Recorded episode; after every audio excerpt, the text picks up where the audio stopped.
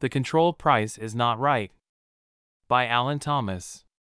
The theory and application of price control is as ancient as humankind's written history. While we do not know how well the price controls prescribed in the Code of Hammurabi worked for ancient Mesopotamian society, we do have the annals of the Greeks that record the first, detrimental effects of price controls and then the subsequent failures of price control throughout all human empires, governments, and history. Even with all the history of failed price controls, Colorado Senate Bill 21 to 175 was signed in 2021 and the Prescription Drug Affordability Board, PDAB, was created with specific guardrails. These guardrails allowed Coloradans to see whether a government bureaucracy could successfully do what no other society has ever achieved. These two guardrails were purposely put in place to prove a concept, which two years later remains unproven. Presently, the Colorado legislature is proposing to remove those two guardrails in House Bill 23 to 1225, which is dangerous not only in principle but also in practice and could have massive negative economic repercussions to all Coloradans. America is not the only republic to face a complex regulatory situation and try to enact price control to get out of it. In 388 B.C., Athenian rulers had such a complex set of regulations on agriculture that grain prices started to run out of control. So, they turned to fixing grain prices. Despite a penalty of death for evading these price controls, many Athenian grain traders either started hoarding grain or turned to the black market.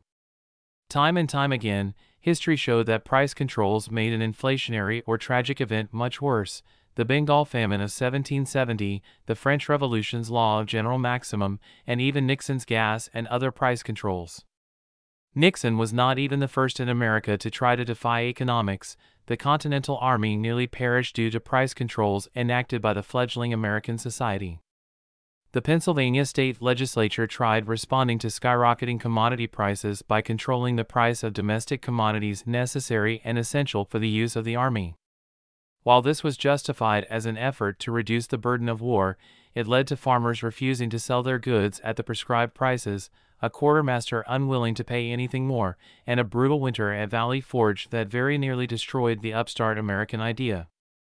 But like many theories and issues, history has a way of echoing, and Colorado's PDAB is trying to accomplish what no other government has.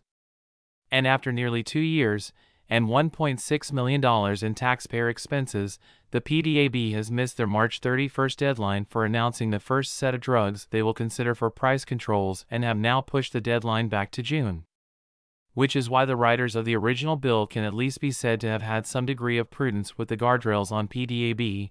They had a limited deployment of the powers of the PDAB and it had a prove it sunset of five years. Stakeholders specifically requested the sunset provision to ensure a check on the bureaucracy and to hold PDAB accountable. If the PDAB is unable to bring down the price of drugs or reduce the out of pocket expense of the limited drugs in five years, why should we trust them with more time, more money, and more drugs? We see this principle in action in the private sector all the time. When a company is trying a new idea or product, they typically do not jump all in right away, instead, they test the waters first to see if the new idea is worth the investment. Even the greatest skeptic of price controls can at least appreciate the ability for us to prove once again whether this idea will work or not.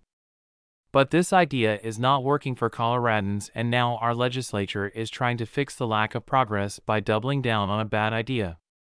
They are increasing the limit of 12 drugs to all drugs that meet the pricing criteria and doubling the sunset provision from 5 years to 10 years. Common sense would dictate that we, at the very least, wait another year or two to see if PDAB can fulfill their mission before we give them more authority? Why are we removing their training wheels before they have even shown that they can ride a bike? This is a dangerous proposition, and furthermore, it is not a wise or prudent way to govern the legislature should be looking not at the intention of a bill, but its actual effectiveness. I, like many Coloradans, and let's face it, all Americans, see the effect of rising prescription costs. But is the best way to control those costs enact a principle that has not worked in 4,000 years? We will be stuck with another government entity who is audacious enough to think it will defy all recorded history. When the price is not right, to control it has also proven not to be right as well. There is no doubt that lowering prescription drug prices is not an easy fix, especially considering pharmaceuticals is one of the most regulated industries from the federal government down. A complex issue is not going to be solved by a simple idea such as price fixing. The increasing costs of medicine is going to require the cooperation and ingenuity of more than just state legislatures to solve, especially ones demanding more power and control with no proven success. House Bill 23 to 1225 needs to be tabled unless the PDAB can show it is not hurting the very people it was intended to help. Again, we must be resolute in principle, and this begs the question does control really help the American people or does it hurt them?